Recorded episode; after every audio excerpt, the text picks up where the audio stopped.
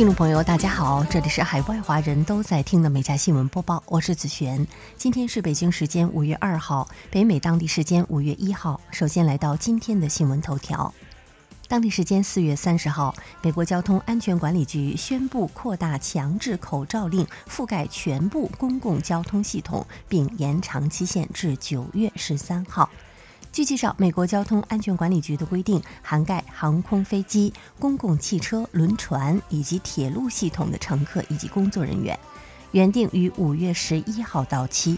与此同时，美国联邦航空局也延长了其于三月三十号到期的政策，并表示无限期延长对不遵守防疫指令的乘客的零容忍政策。尽管美国已有多州解除了强制口罩令，但是联邦航空局局长表示，将继续按照美国疾控中心的指导延长公共防疫政策。澳大利亚同时宣布，去过印度的入境重罚六万六千澳元，此外还可能要坐牢五年。直飞不行，但也别想着洗白，到新加坡或其他地方中转也不行。最后强调，澳洲公民也不例外。新规将在五月三号下周一起执行，禁航令将持续到五月十五号。截止到新闻发稿，美国今天新增两万四千一百八十九例确诊，总人数三千二百八十万六千三百八十四例，五十八万五千零七十八人死亡。加拿大今天新增七百四十例确诊，总人数一百二十二万九千五百七十一例，两万四千三百零七人死亡。最新的美加疫情信息，请看我们美加新闻播报公众号底部的美加疫情速递。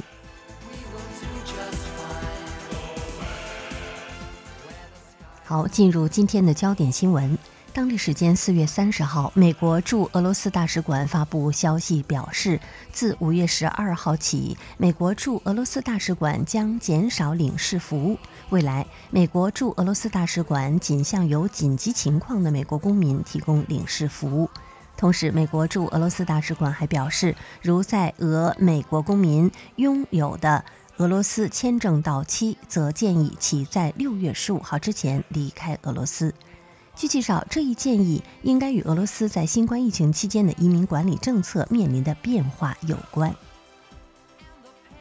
美国总统拜登三十号携第一夫人吉尔拜登访问费城，并出席了美国国家铁路客运公司创立五十年庆祝活动，并宣传其重建美国经济计划。拜登表示非常高兴回到三十届车站。他说：“很荣幸来参加庆祝美铁创立五十周年的活动。我期待能看到美国铁路的光明未来。”据介绍，拜登一直是美铁的超级粉丝。在其职业生涯中，他经常乘火车往返于特立华州与华盛顿特区之间。拜登此行是让美国重回正轨之旅的一部分。白宫称，他希望借此行宣传其重建美国经济计划，包括2.3万亿美元基础设施建设和就业计划，以及1.8万亿美元美国家庭计划。这其中800亿美元将被用于提升铁路服务。美国国防部发言人日前表示，将取消美墨边境墙建设项目中的军事资金投入，并逐步将该项目中未使用的款项归还至原本用途，包括美军子女学校建设、海外军事设施建设以及国民警卫队和预备役资金等。同时，美国国土安全部承诺将修复因建设美墨边境墙而遭到破坏的环境。据介绍，美国已经投入约一百五十亿美金用于修建边境墙，其中三分之一来自国会，其余资金挪用的是国防部禁毒计划等项目的预算。截止到二零二零年十月，该项目已经完成约六百公里的边境墙。自拜登出任总统以来，美墨边境墙项目处于停工状态。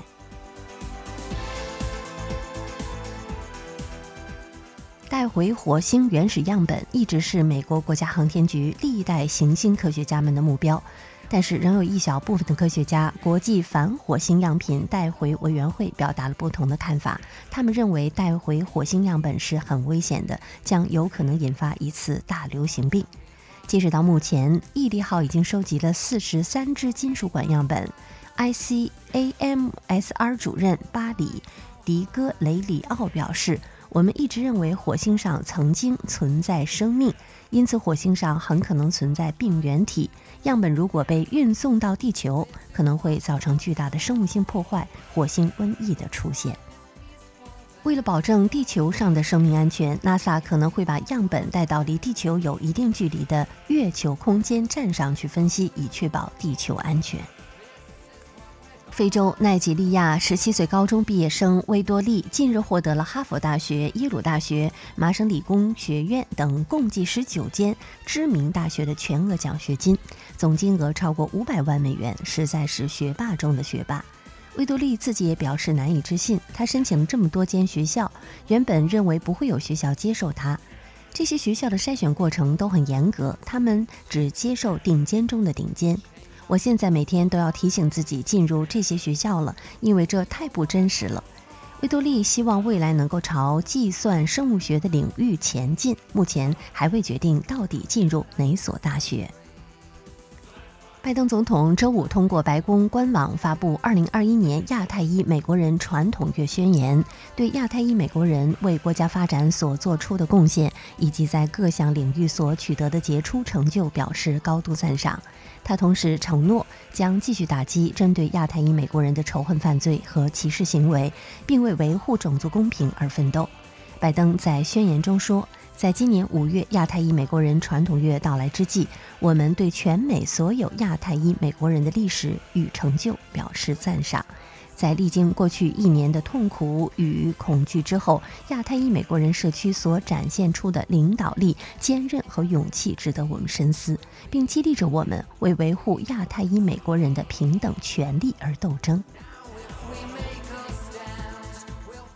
拉斯维加斯警方表示，拉斯维加斯福克斯五频道早间节目主播兼记者菲文近日被发现，在停在路边的自己汽车里赤身裸体的睡觉。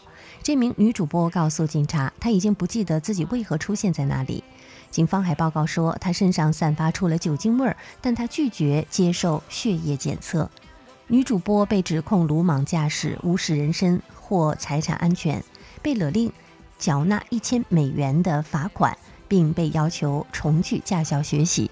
随后，这名主播表示，自己离开电视台已经几周了。停播是由于发生了一个私人事件，针对自己的指控也被减轻为鲁莽驾驶轻罪。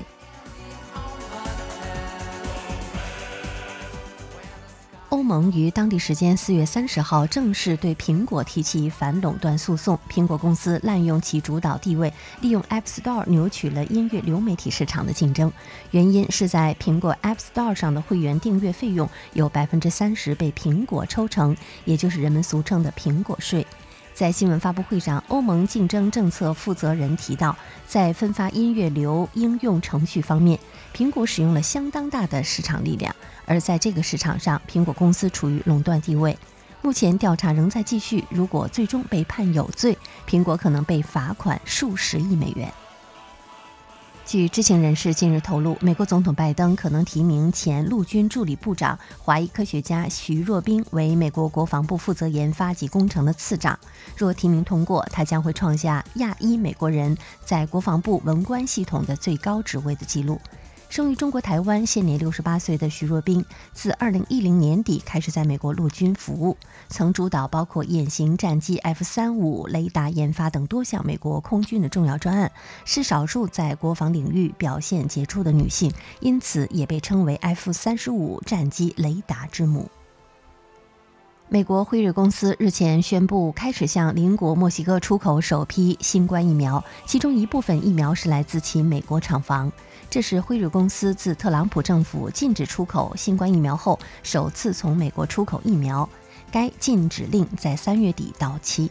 由于许多国家疫情告急，急需疫苗却无法获得疫苗，美国拜登政府因囤积了大量的疫苗而被批。墨西哥卫生部表示，本周将从辉瑞公司接收两百万剂疫苗。与此同时，日本政府表示，第一批美国生产的莫德纳疫苗已运抵日本，预计日本政府将会在五月批准使用莫德纳疫苗。在英国约克郡的康霍姆里，一个迷你图书馆里竟然被塞满了淫秽的书籍。随后，当地居民张贴了一份贴士，劝告相关人士。贴士照片被发到了网上，引起了大量的转发和关注。向图书馆里放黄色刊物的行为，无疑让图书馆可爱的形象受损，并且引发了一定的争议。康霍姆小镇是一个非常虔诚的基督教小镇，也难怪该小镇的人民感到如此的愤怒，并且表示，如果当事人是认真的将淫秽书籍投放到迷你图书馆的话，那么他应该搬迁到海波敦桥去。日本摄影师野口公平近日走进北海道美备市的山区，拍摄当地一间荒废近五十年的小学。只见一栋圆形的建筑物旁全是郁郁葱葱的树木，小学仿佛被树林吞没。绝美照片曝光后，获得了八点二万网友的点赞，让许多人联想到吉普力动画《天空之城》。据介绍，这所小学是一九零六年创立的美贝市立昭东小学。但随着附近矿业的衰落，当地居民纷纷离开学校，最终闭校，如今变成了一座废墟。不少网友惊呼：“好像天空之城，太神秘了，好想住在里面。”美国北卡罗来纳州沃托加县日前发生了一起枪击案，并导致了五人死亡。当地警方接到报警称，阿尔顿·巴恩斯无故上班缺勤且失联。在警察进入巴恩斯住处的时候，遭到了巴恩斯的伏击，造成了两名警察死亡。警方随后与巴恩斯展开了一场十三个小时的对峙，对峙中又有一名警察被击中，但因为受到防弹头盔的保护而没有受伤。巴恩斯最终选择了自杀。随后，警方在屋内发现了巴恩斯母亲和继父的尸体。他们此前遭到了巴恩斯的射杀。目前，当地警方仍在对该案进行调查。在加勒比海岛国多米尼加，有一艘十六人小船准备偷渡到波多黎各，但是不幸在海上迷航。眼见同船的乘客身体越来越虚弱，女乘客法斯提娜自告奋勇提供母乳给整船的人喝。这起事件发生在2001年，但近日又再度掀起了讨论。船只迷航后，船上的食物很快耗尽。到了第五天，31岁的法斯蒂娜突发奇想，将女儿的母乳也分喂给妹妹。不料妹妹才喝了一口，很快就恢复活力。法斯提娜随即自告奋勇喂给所有乘客喝，每人每天可以吮吸十秒。船只在海上漂流十二天后，最终成功靠岸。俄罗斯车里亚宾斯克地区一家人早前在郊外的加油站发现并收养了一只小狗崽儿，但是在饲养过程中，他们发现这只小狗崽儿竟然是一只熊。随着小狗崽儿的长大，主人发现它开始长出不像犬类的爪子，这才反应过来，这是一只小熊崽儿。随后，他们联系了当地的兽医机构。之后，他们将这只小熊送往了远东地区巴哈洛夫斯克边疆州的野生动物救护中心进行照看。现在，小熊的状态非常好。救护中心表示，将用一年的时间来对小熊进行训练，使其能够在野外独立生活。好，以上就是今天每家新闻播报的全部内容。感谢收听，我们明天再会。